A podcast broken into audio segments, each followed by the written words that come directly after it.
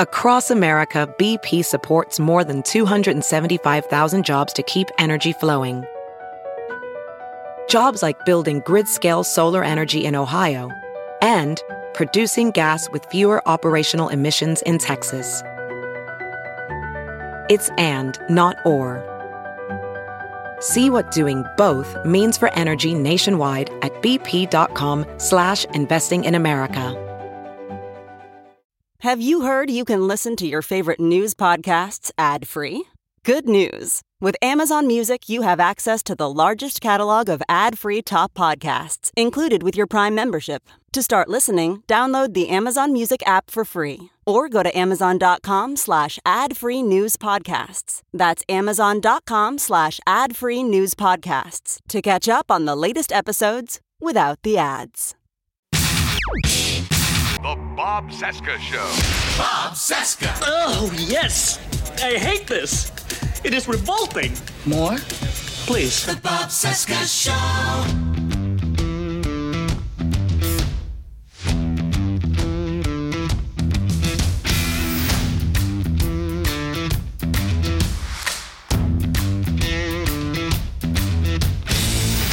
From our nation's capital, it is Wednesday, January 12, 2022, and this is the interview edition of the Bob Cesca Show on the Sexy Liberal Podcast Network. Hi, I'm Bob. Hello, Bob. Hello, day 358 of the Biden Harris administration, 300 days until the 22 midterms. Find me on Instagram at the Bob Cesca and on Twitter at Bob Cesca underscore go. All right, Brian Karem is back on the show today, his third appearance so far. Brian, I swear to God, Brian is the real deal. He's a legitimate, hard nosed, no bullshit journalist. As you may know, he used to report for Playboy, facing off against Trump at the White House for four years, and now he's got my old job writing a weekly column for Salon. I'll try not to be jealous. Still covering the White House, by the way, and a whole lot more. His new book is called Free the Press The Death of American Journalism and How to Revive It. It's an outstanding look at some press history, tracking why we are where we are right now, how best to fix journalism as we stare down the barrel of authoritarian fascism, disinformation, the diminished role of local news, and more. Seriously, if you want an inside look at how reporters cover what they cover, this is an essential volume to dig into. Link in the description under this episode at bobcesca.com. All right, hang on to your socks. Here comes my talk with Brian Karem. The Bob Cesca Show.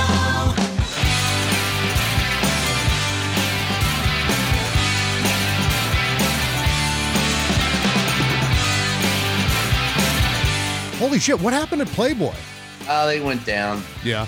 Can I tell you after they just uh, they're marketing? Is this, is this a marketing thing like they couldn't sell the uh, the news and editorial? Uh, I think they preferred to take a uh, an approach that was more marketing than editorial, and they didn't put money into the editorial department, and so they they closed it. They concentrate. Uh, they're concentrating on selling the brand. Ah, that old yarn. Great. Yeah, I, I was a last man standing. I'll tell you that. yeah, you really were. But you were standing and you were also um, calling a lot of attention to what was going on during the previous administration to your own detriment in, in some cases, right? Yeah, correct. Yeah, but now it's uh, so I write a weekly column for Salon, so it's you know I'm, Ah. I'm I'm still there. Yeah. So you're doing uh, more editorial type stuff? Or are you doing some straight on reporting over there? Uh, just my weekly column Yeah. um, for them, and then you know if I want to do something else, I will. But I I'm fine just writing a weekly column right now because I'm uh, this book's coming out, and I got another book I'm working on with Michael Cohen, so it's I'm, I'm a little busy. Hey, wow. How did that happen? Michael Cohen, huh? Yeah, he, he called me up and asked me to be a part of it, so I said, yeah, I'll give it a whirl. Had you guys met before? Um, I, I only online. I've Yeah. never met him personally. Yeah. Yeah. And certainly he's got a lot to say and a lot of, uh, shall we say, retained information that I'd love to uh, know about. love to know I, more I think about. he, I think he's was used. I don't think he has all that dark information that everybody thinks he has. I think he was uh, used and abused by Trump like everybody else. I think the keeper of all the Trump information is Trump himself. yeah. Yeah. Why do you think that is? How do people continue he's a to? mob guy. yeah, oh, I know that. That's for sure. But why do people keep getting into that inner loop and knowing that Donald Trump is eventually going to screw everyone he contacts? So eventually, you know, they're going to end up like Michael Cohen was. That's the secret to you know the con artist. You uh, you get out of town before people figure out you got con. I guess so. Holy shit. Yeah. Did you keep your press credentials? Is that something you're still going to take advantage of, getting into the White House and Yeah, doing some I'm, I'm, reporting at on the scene? I'm I'm still in the White House. Uh, I, you know, I've been limiting myself to once a week because of COVID, but Yeah, I'm yeah. still there. So what do you do? How do you identify yourself there? You say Brian Karem from Salon? Is that how it goes, or are you just independent? much. I mean, I you know uh, now it's just freelancing, and um, I'm there as a you know writing a column for Salon. That's who credentialed me, so that's pretty much all I do. When did you sit down to start writing Free the Press? More than a year, year and a half, almost two years ago. Oh wow, holy shit! Yeah, it was still during it was during the Trump administration for Yeah. sure, and it was and it had a lot to do with. I mean, the reason why we got to where we got was uh, how we got Donald Trump hmm was um, you know the story. I didn't want to do a another Trump book. There there have been tons of those done, but I didn't want to. I, I did want to address the problems of the press, and that's where we are now. So, are we starting? Is this part of your? Yeah, this is you- all we're we're underway. If, if Oh, that's all okay. okay to be on the record, we're we're fine Yeah. from the the word go. Um, Okay. yeah, I noticed Sam Donaldson wrote the forward to your book. Um, how's he doing? Is he happy to be retired from the news media at this point? I imagine he is. Well, uh, he's an old friend, and uh, I say old because I'm old. Yeah. Uh, he, but he's a really good guy, and um, I think he's happy to be out of the game because it's changed so much. Yeah. Um, but he still keeps his, you know, he keeps his feet in a little bit, Uh-huh. and um, like I said, he was one of my mentors. Him and Helen Thomas were the first two people I met when I walked into that briefing room in 1986. One of my things is this phrase, Brian. Bring back the gatekeepers. I mean, uh, granted, my entire career is based on the existence of the internet. I'm doing a podcast right now, you and I, on the internet. But some days I feel like the only way to course correct our politics and our society at large is to shut down the internet and bring back the gatekeepers. I mean, I hate to talk like that. No, I disagree. I don't think I want that. I, Yeah. I think the I think the um the internet actually is a good thing. I think it's uh it we'll have to master it and learn it. It's still in its infancy. Mhm. Uh honestly, it hasn't been around what a decade, maybe two. Yeah. Um and so it, it's it's evolving and but there need to be as far as look, you can't get rid of the printed word yeah. Mhm. um, we need to support journalism. We need to put the rails back up so there's accountability. Yeah. We need the fairness doctrine. We need a, a reporter shield law. We need to bust up media monopolies. Mhm. The things that we need to do to ensure good journalism are independent of the internet. The internet is just another method of transmitting journalism, but it is Sure. it's not um you have people today that don't under look you have newsrooms without copy editors Mhm. you have uh yeah, i don't think you can call yourself a journalist unless you actually have a copy editor. Right. of course the old old joke was you know a journalist is just an out of work reporter.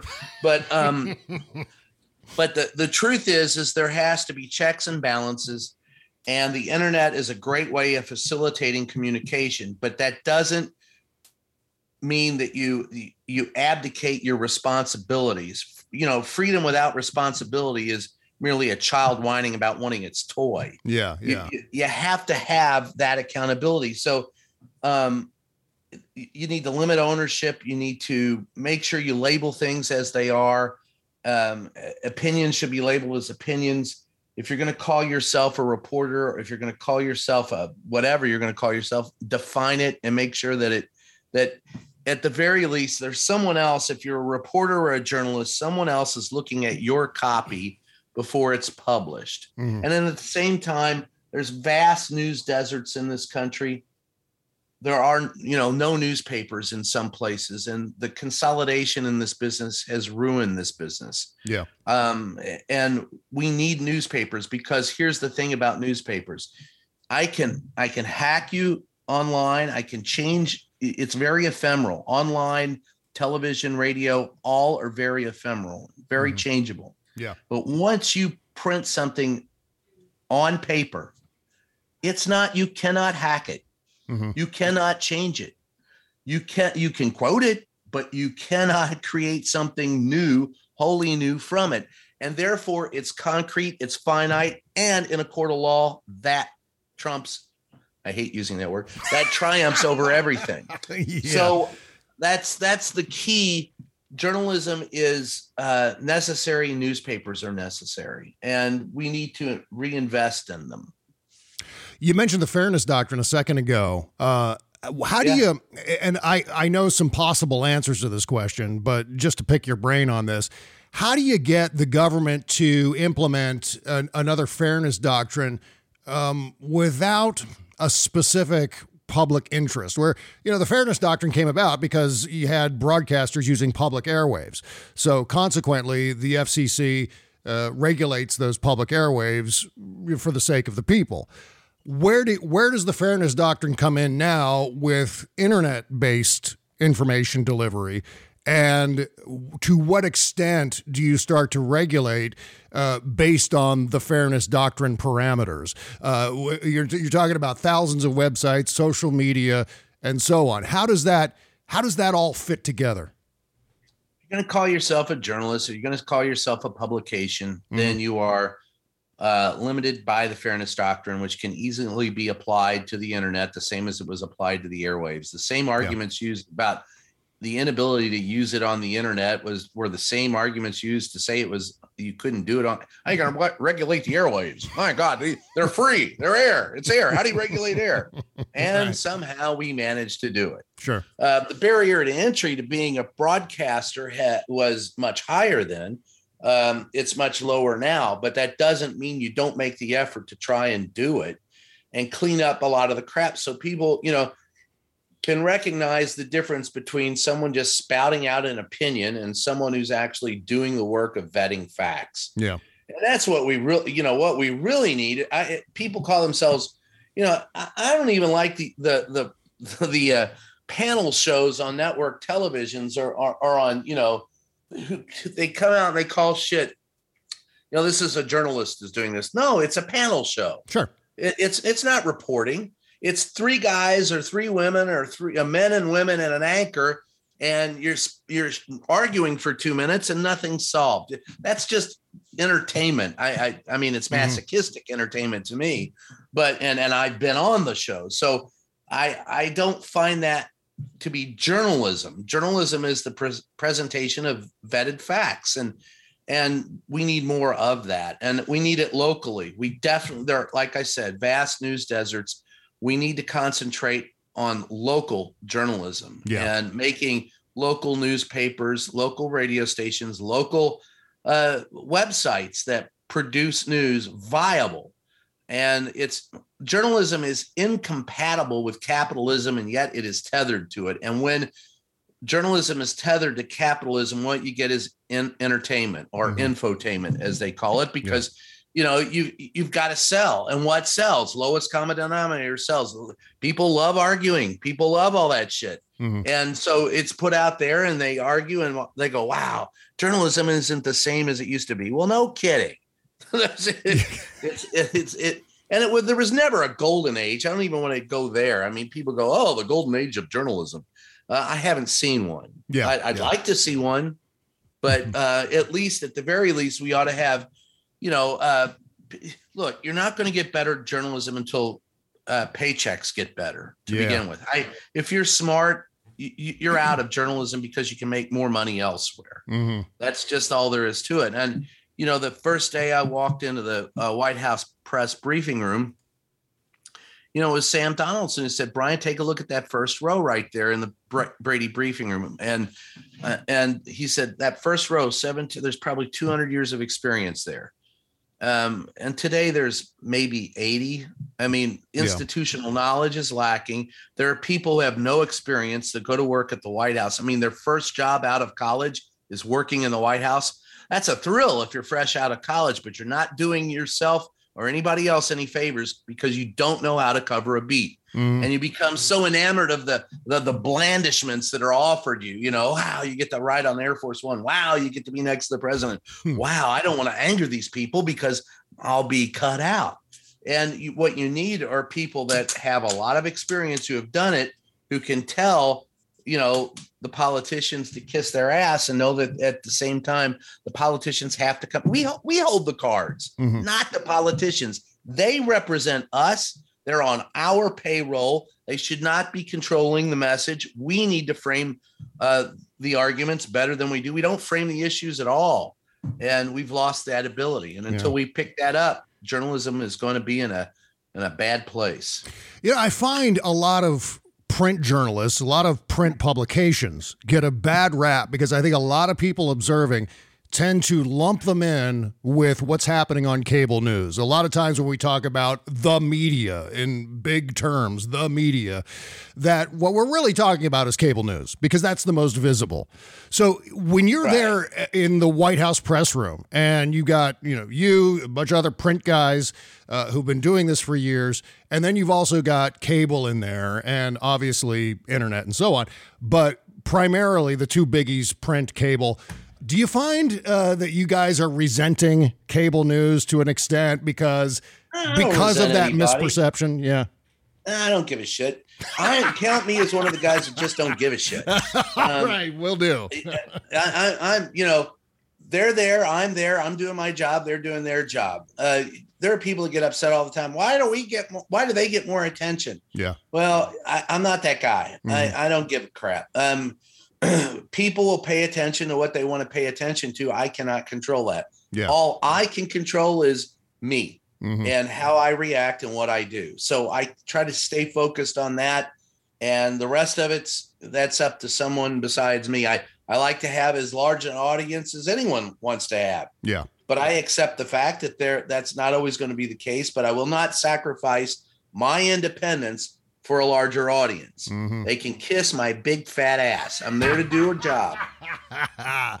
yeah, and I mean, I'm not even in it. I, I once was. I was, you know, in print for a while early in my career. But the fact of the matter is, is that I see that bad rap that print tends to get because most people are confusing cable news with print and and, and not seeing the solid journalism that's happening in print far more often than what we see in a usual day part on cable news. Well, maybe, but I still think that there's far less real good reporting today than there was 30 years ago. Yeah, I, yeah. And I think that uh, there are print people that are just as bad as any of the worst of, uh, of of the broadcasters, and I think there are some broadcasters that are as good, if not better, than some of the print people. I don't think being a print person makes you better. I think what it does, what a print person makes you is sometimes a little more um, Thorough.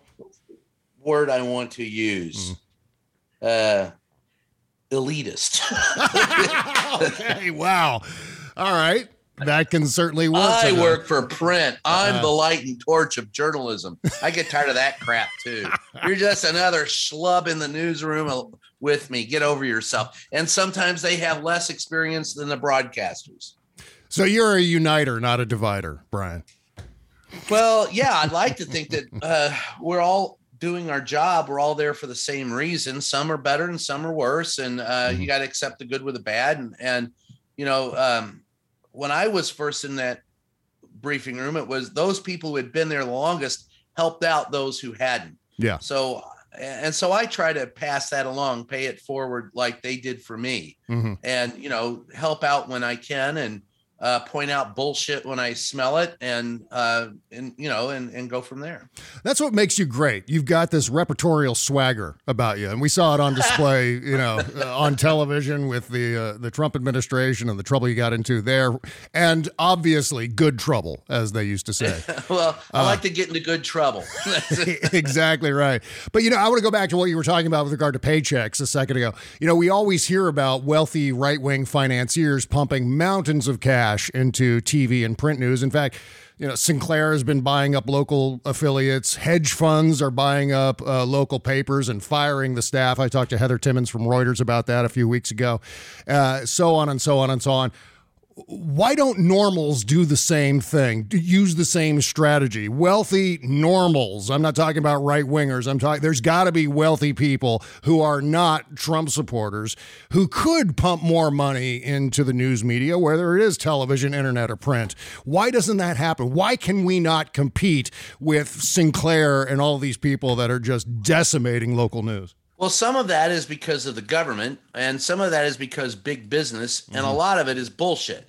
Um, those people at Sinclair are not paid any better than the people that are uh, working for you know non-Sinclair stations. Yeah. The fact of the matter is, I've wa- I've, I've interviewed people, you know, reporters that are making forty grand a year, living and working in Washington D.C., covering the White House. Wow. that's barely minimum wage, man. That's I mean. You- You're not going to get very good people doing it. So all this money that they're supposedly throwing at, they're not throwing it at the reporters. Mm-hmm. That's- that's- Yeah. The reporters are not paid well. Now there are some people, obviously, who are. You know, the the the the talking heads, the anchors, the the names above the fold. Those people get paid. But the, the people who really put together journalism are the photographers in in this is, you know, everyone that really does the job. The photographers, the engineers, the producers, the on the uh, assistants and the un, and the lowliest reporters that are sitting at that damn pool desk in the White House having to pump out everything that the White House sends them. Those pool report, those people are really working their ass off, and they're not getting paid dick. Yeah. So that's, I mean, I, I there is no, you know, I, you know, this pumping money into it. All they're doing is opening up a, a business and going, you know what? Let's get our side of the story out there. yeah, And there are plenty of people who want to work. Now, some of them I wouldn't want to hire, and that goes for mm. those on the far left, the far right, and you know, and the AP. There's there's people I wouldn't hire Yeah. because they don't know what the hell they're doing. I mean, I mentored a lot of reporters. I, I've I've run newspapers. I know what you need, and you need to be curious. You need to be intelligent. You need to be able to understand bullshit, and you need to be able to walk. I, I, my kingdom for a reporter that knows their way around a city hall or a county clerk's office. yeah. Those people are invaluable. You know, the, the idiot who can sit there and, and talk on camera or sit and dictate what, you know, the press secretary, tell, secretary tells them. Well, that, those are a dime a dozen. Mm-hmm. And quite honestly, I don't give a shit about that. I want someone who will challenge authority, someone who will question authority, someone who will hold truth to power. And and you know, there's journalism has always attracted those type of people. The challenge is in keeping them. Mm-hmm. And if you don't pay them, you don't keep them. And if you eliminate the jobs, you don't keep them. I walked in the you know the White House briefing room one day and someone asked me for directions. Uh, uh, and I was going, well, that you this is upstairs, this is there. You go in the back for that. You know, I was telling where the bathrooms were essentially, and and where the offices were. And I said, so are, are you an intern? and I won't I, I won't say what network they were with, but they go, no, no, I'm a senior producer. I Oh, go, Jesus. "Well, I go, how old are you? And they said 23. And I said, well, how old's a junior producer? 12? I mean, what the fuck? You- you- excuse me, but I mean, God. you know. You, Wow. but they're cheap. And it used to be look, it used to be you needed five years of experience before you could go anywhere. Now they'll hire you straight out of college, and after five years, mostly they'll boot your ass out because now you need more money mm-hmm. and they want to hire you cheaper. Yeah. That's the problem in journalism. All right, hold it. Don't nobody move. Today's show is sponsored by BetterHelp. If there's something depressing you, getting you down, you can't quite shake it, something interfering with your happiness, don't worry about it. I've got the solution for you BetterHelp. It's not a crisis line. It's not self help.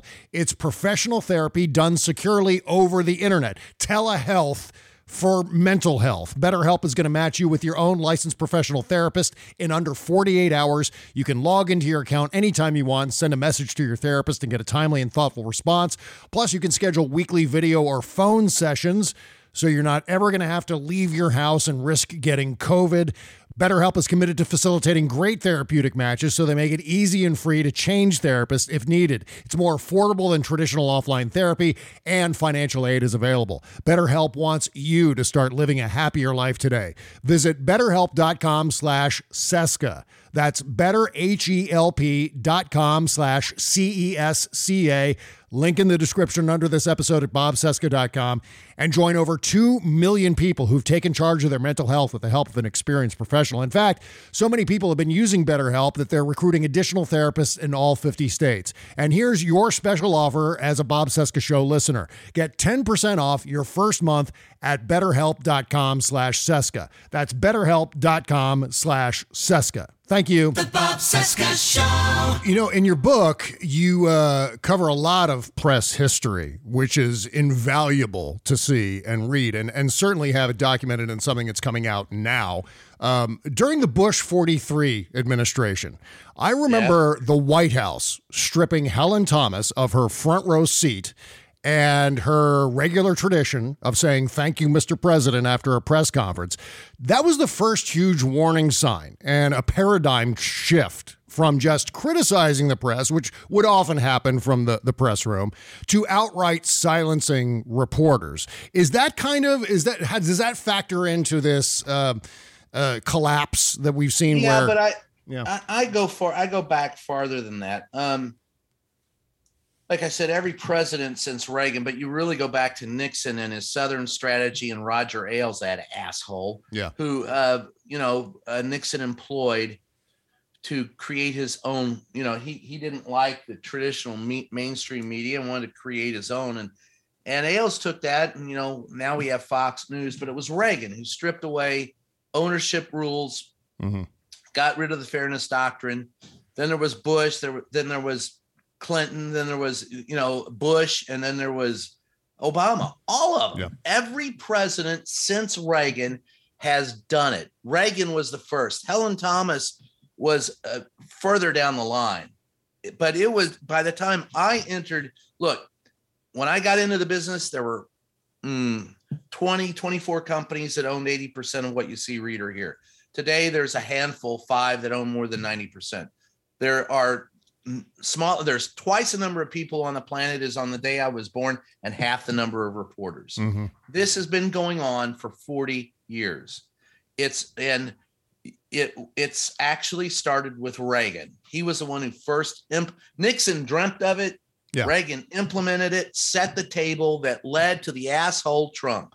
Everything that every Mhm. president did since since yeah Reagan has led us to where we are today.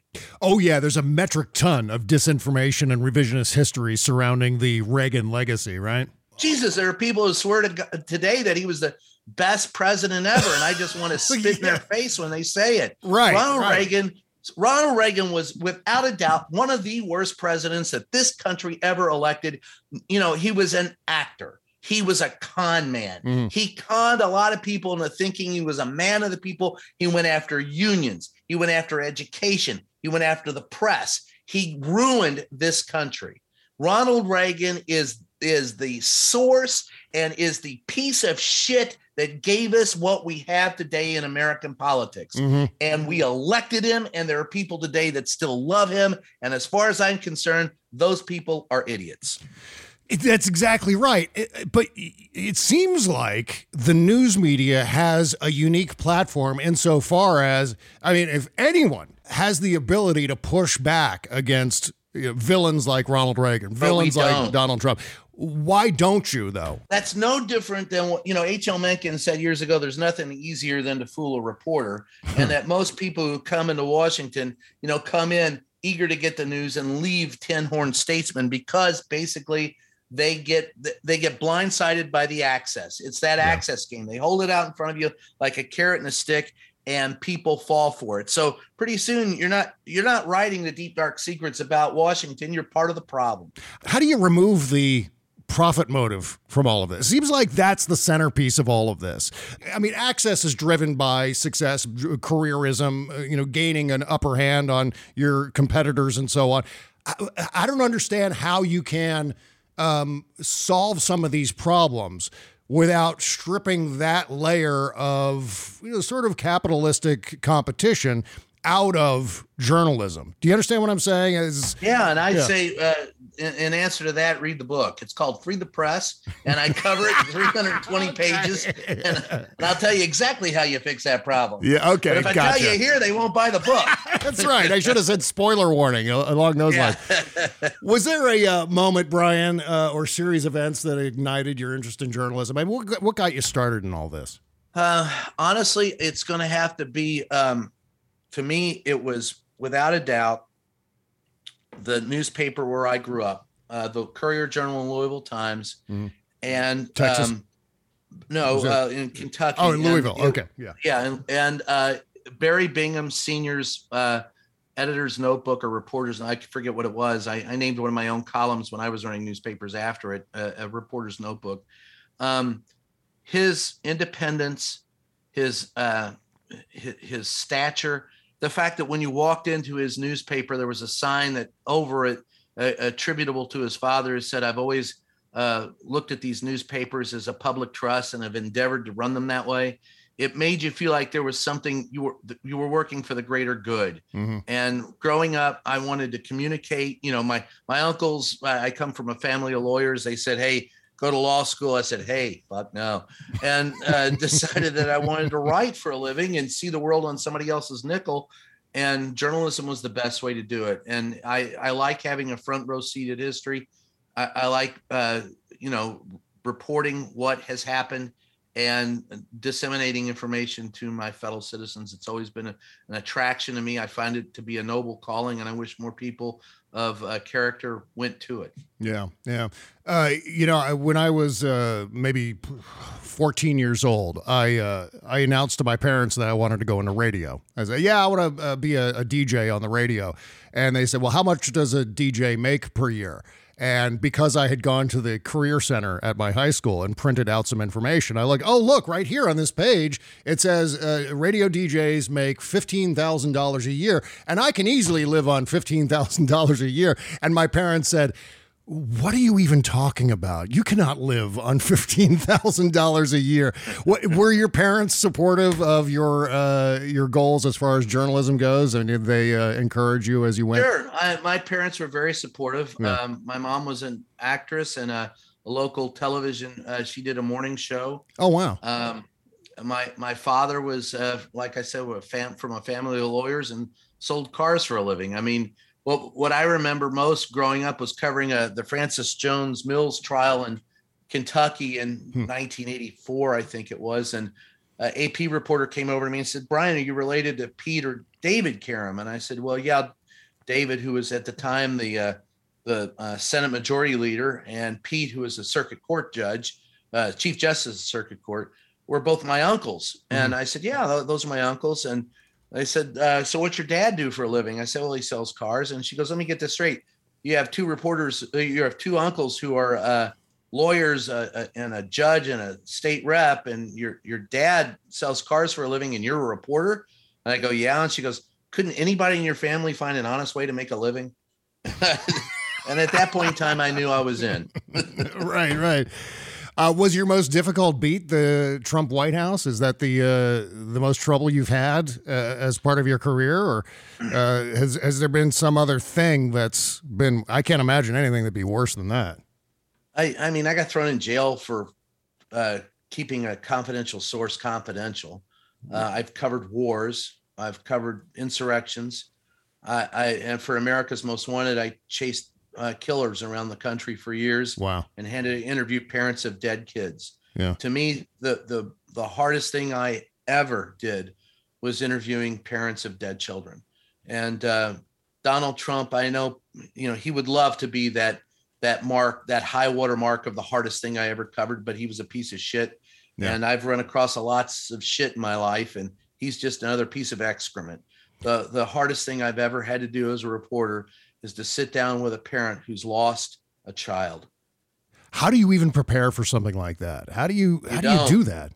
you don't and one of the toughest times i ever had as a young parent i covered a traffic accident one time where a, a eight month old uh, boy was killed in a traffic accident and i rolled up on it uh, with camera was for local television at the time, and Mm-hmm. uh, I saw this little pink toe sticking out of this Oh my god. out of out of this you know car seat, and um, they had a sheet over this baby, and my son was the exact same age, and I remember calling my wife in tears at home, telling her, "Whatever you do, don't leave the house today." I, I couldn't I couldn't imagine what it would be like to lose a child Yeah. and um, there's no way to prepare for it there's no way to ease your way into it some people are going to respond and want to respond uh, they need to talk and others i literally one woman i interviewed who lost her daughter was was literally pulling her hair out as i interviewed her and and those things i i, i'll take with me forever i i've interviewed i i've watched I, as a as a spot news reporter, I saw probably two dozen people take their last breath on this planet, rolling up on news events. I'll never forget those. Those are hard. Watching someone die is not easy. Yeah. And uh, so Donald Trump, not a blip in the road compared to that. Good for you, man. That's a great attitude to have. And in fact, does it uh, callous you when you see something like that uh, enough times to like uh, for example surgeons doctors have kind of this objective distance from the sick people that they're treating when you're covering a fucking horrible news story like a child's death do you eventually have to wall yourself off emotionally from what you're covering I, I think sometimes you do, and sometimes it's real hard to. And I've never been successful. I, I covered a there's a woman, there was a kid who was living in my neighborhood in San Antonio, Texas, Heidi Seeman, little girl that crossed the street with a friend of hers and was never seen again. Wow. And uh, three weeks later, they found her her body decayed in, in uh, Texas Hill Country, 35, 40 miles away. I had to break that news on the air when I found out, and I I lost it. I, I did. I cried. I, I don't think there's any way you you can. I, I think it's best not to wall yourself off from it, Yeah. but to embrace it because it's a part of life. And I think your viewers need to be, and your readers need to be informed uh, of you know humanity and don't treat it as a game. One of the biggest problems we have in this country today is that we treat politics as a game, as a blood sport Mhm. and it isn't a game and and we're divisive because we treat it as us versus them and instead of treating politics as a means by which we communicate to solve our mutual problems we treat it as a football game we report it as a football game and it's not a game Yeah. you know I, i'm reminded often of the of the you know the 1984 movie uh, uh war games. And at the end you know they're talking about global thermonuclear war and joshua the computer goes you know very interesting game. The only way to win is not to play. And you know that's the global thermonuclear war is no game and neither is politics. And i only wish the american electorate was as smart as a fictional computer in a 1984 movie It seems like that's part of the design, though, to get people thinking that this is completely inconsequential. I believe that that's a, a big factor behind the election of Donald Trump. That the presidency, it's just a reality show, and people choose a winner. You can call, call in this 800 number and choose your your favorite villain from this particular, from Dancing Yeah. with the Stars or whatever the fuck it is. Aren't the most popular reality show characters always the villains, by the way? So therefore, it- it made perfect sense when people said, hey, yeah, what about that villain from The Celebrity Apprentice? Why don't we make him president? And it just indicated this complete, uh, I don't know, devaluing of the uh, chief executive to the point where it just it, it can be anyone now. I mean, anyone yeah well and i mean that and that was started by ronald reagan Mm. and i'm sorry i blame him and i also blame you know the american electorate for falling for it i mean we and and look you know we complain but how many people vote I mean, we, we think it's a great voter turnout when over 50% of the people show up to vote. Let me tell you something. If only, you know, slightly more than 50% of the people turn out to vote, that still means whoever is elected was elected by a minority of Mhm. voters. yeah, You yeah. need to- for a democracy to work, you have to be involved. To be involved, you need to care. To care, you need to understand how what politicians do affect you. For you to understand that, you need good journalists. For that to happen, you need to protect journalism. Mhm. Everything goes back to the fact that we don't communicate well with each other, and journalism sucks. Yeah, yeah. Has uh has clickbait really dragged it down? I mean, has that been one of the things that has the drive to be first online with story X or story Y? How badly has that dragged down the process of being accurate? One of the the primary things. I mean, Bob Woodward's slogan, uh, "When in doubt, leave it out." That seems like we've entirely thrown that one away. Uh, well, we don't with the even goal of being facts first. anymore. We Yeah. take yeah, uh, all we do uh, are are you know we want to be the 1st Mhm. right? The the the zeal to be the first to report has replaced the zeal to be the most accurate Yeah. to report, Mhm. and um, that's always a part of it. I mean, you know, spot news, the first one at the you know the scene, the tornado, you know, and oh, I beat my competition. There's a natural desire for that. It's needed in some cases. It's not needed in others, and we don't decide real well what the differences are and when to apply them. And we have an audience. Look, this is all the American electorate's fault. I mean, you know, we are a country of, by, and for the people, and we don't care. Yeah. We're too busy. We like WWE SmackDowns. We love football games. We don't really want to think too much. We got to get the kids to school. We got to make sure they make it to soccer practice. We got to pay our bills, and we're kept in a hurry. Now, that's part and parcel because you know uh, our economic system has developed such over the last 40 45 look you know i think it's hilarious every time somebody says we don't need family leave we didn't have it when i was a kid well guess what when you were a kid it only took one of your parents to go to work to be able to keep, to keep the family fed and you know and clothed and pay the bills Yeah. and now it takes two the american economic system drives people to distraction it makes us all indentured servants. We don't ever have the time to raise our heads, and we need to, because if we don't, we end up where we are. And so you have to take the time. You have to be informed. You have to. I. What's wrong with going? You know, I, I showed up at a, a local uh, event for some local politicians, and I started peppering them with questions. They go, "Wow, no, nobody's ever shown up and asked questions before." I go, "What, what do they do? Just show up and cheer?" I mean, I want to know what the hell you. I want to or, or boo. I want to know what the hell you're stand for. You you're running for city council in my city. I kind of want to know what it is you're going to do about the traffic light down the street, the pavement that needs to be paved, the schools, the hospitals, and guess what? All of those things bind people together because I guarantee you, no matter what you, whether you're far left, far right, sitting in the middle, or you know, sitting on your thumb and twirling, you want to make sure that the street lights work, that the street, you know, the the stop lights are accurate. You want to make sure that the streets are paved, that you got a hospital to go to, schools to go to, and there's you know groceries on the shelves. We all share those those needs. Mhm. But because of the vast news deserts across the country, we don't have coverage on those. And all we see are national reports that divide us rather than unite us. Yeah, yeah. Because it doesn't it, it doesn't help to do, you know, and here's the thing, it you know, some of the national story, most of the best national stories are found at local levels. Mhm. For example, we did a whole investigative series here when I ran a local newspaper about you know traffic light cams. Now people, everyone's pissed off about those. And who wants to pay? You know, it's like a driving tax. Mhm. And then we find out that half of the fee that you pay, this was locally, half of the fee that you pay if you get caught at a red light camera, a speeding camera, half of that fee goes to a company that is a wholly owned subsidiary of another country, a company that is a wholly owned subsidiary of another country, a company out of state, which is a wholly owned subsidiary of the Bin Laden Group. Oh, holy shit.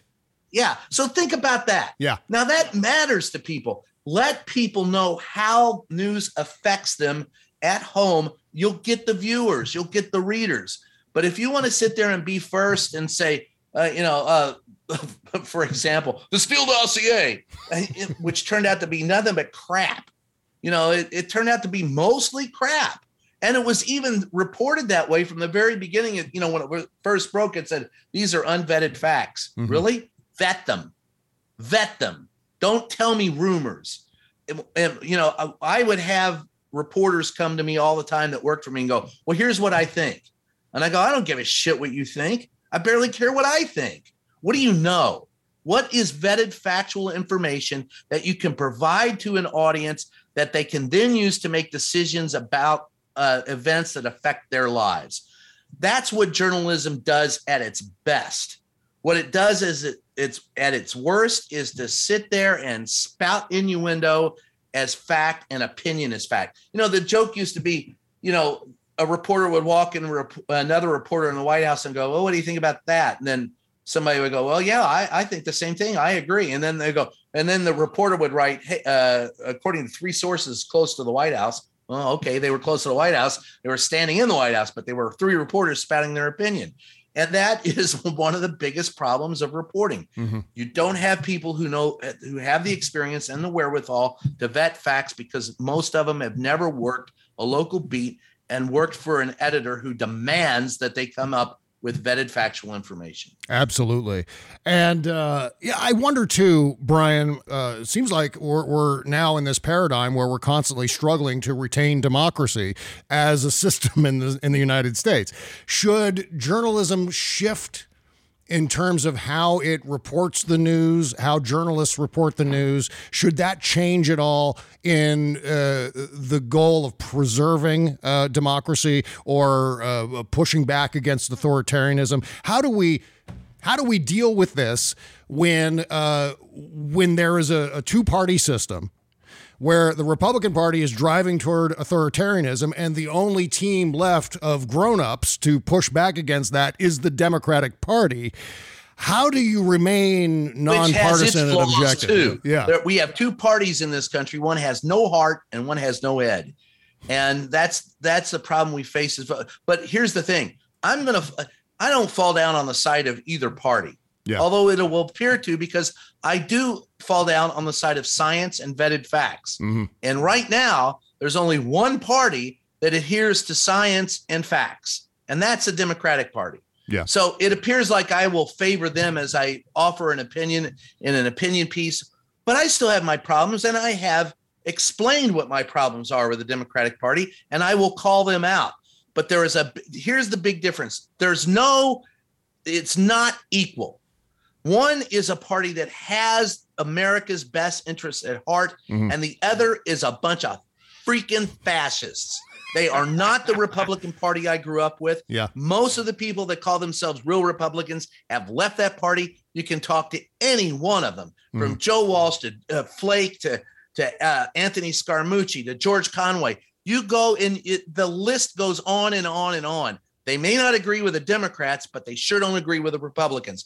And for us in journalism to fail to call that out for what it is, is the biggest fault I have with reporters today.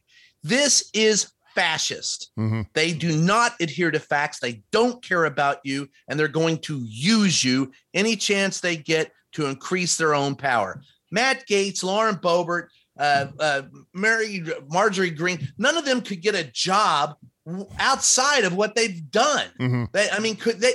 Could you imagine any of them working at a Walmart? I don't think they could get a job there. no. That those people and, and Matt Gaetz should be prosecuted for what he's done. So should Boebert. So should Greene. So should Jim Jordan. So should Mitch McConnell. These people are fascists, mm-hmm. and they do not care about you.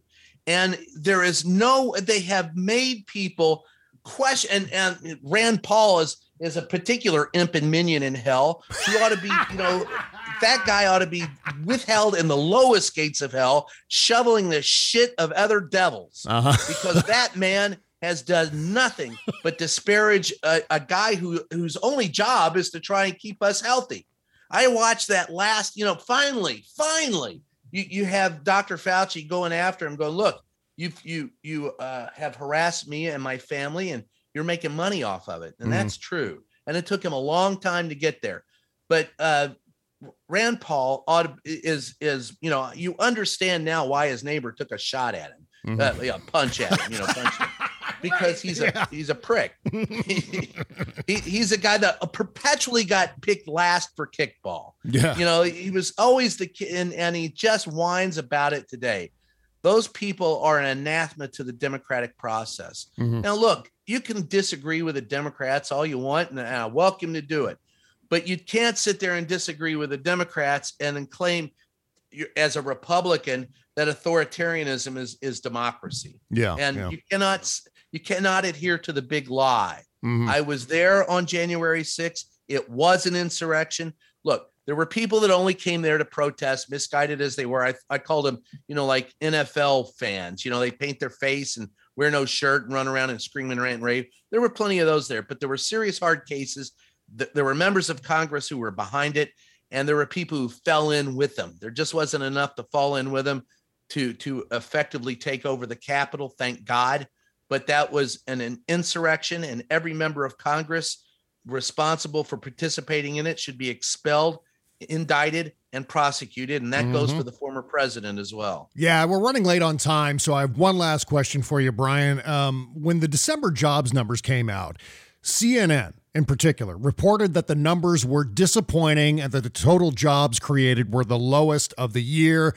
Despite the record job growth over this past year 62 million jobs created despite the 3.9 unemployment rate when the unemployment rate hit 3.9% early in the Trump administration, though, the CNN headline was literally, quote, the economy hasn't been this good in years, unquote. I think this is where the press loses the normals, be they Democrats, never Trumpers, miscellaneous readers, who understand the dangers of aggrandizing a villain, especially when authoritarianism is on the line, where the choice is going to be this Democrat or this authoritarian fascist and this Democrat, oh my God, what a disaster, what a failure. Oh, and this authoritarian fascist, greatest economy ever.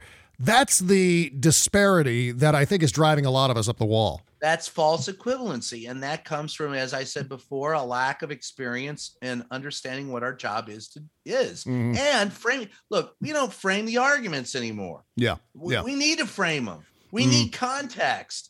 But to have that, you have to have people with experience who've been there and know. Yeah. The institutional knowledge in this profession is woefully lacking. And until we fix that and clean that up, mm. we're going to continue to have problems. Look, there, you know, inflation is up. That's a problem. But employment, unemployment is low. That's yeah. not a problem. You know, that's, you know, what they did. And, and look, Biden even gave credit to Trump for developing the, you know, the, the you know, the former administration helped develop the vaccine and mm-hmm. and our administration got it out.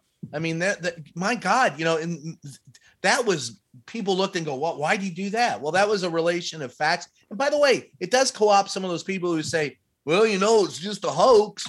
You know, you don't have it's just the snots. You know, you don't have to take a vaccine. really? Then why did the guy you back in, try to get a vaccine? Mm-hmm. And we don't put that in context. Yeah. We demonize, like again, like I say, it's like covering a fucking sporting event. Mm-hmm. We think it's, you know, this is ahead, that's ahead, this is, and that's not it. And until we understand what we really are there to do, until we have people of of gravitas, like you know, there's no Walter Cronkites left.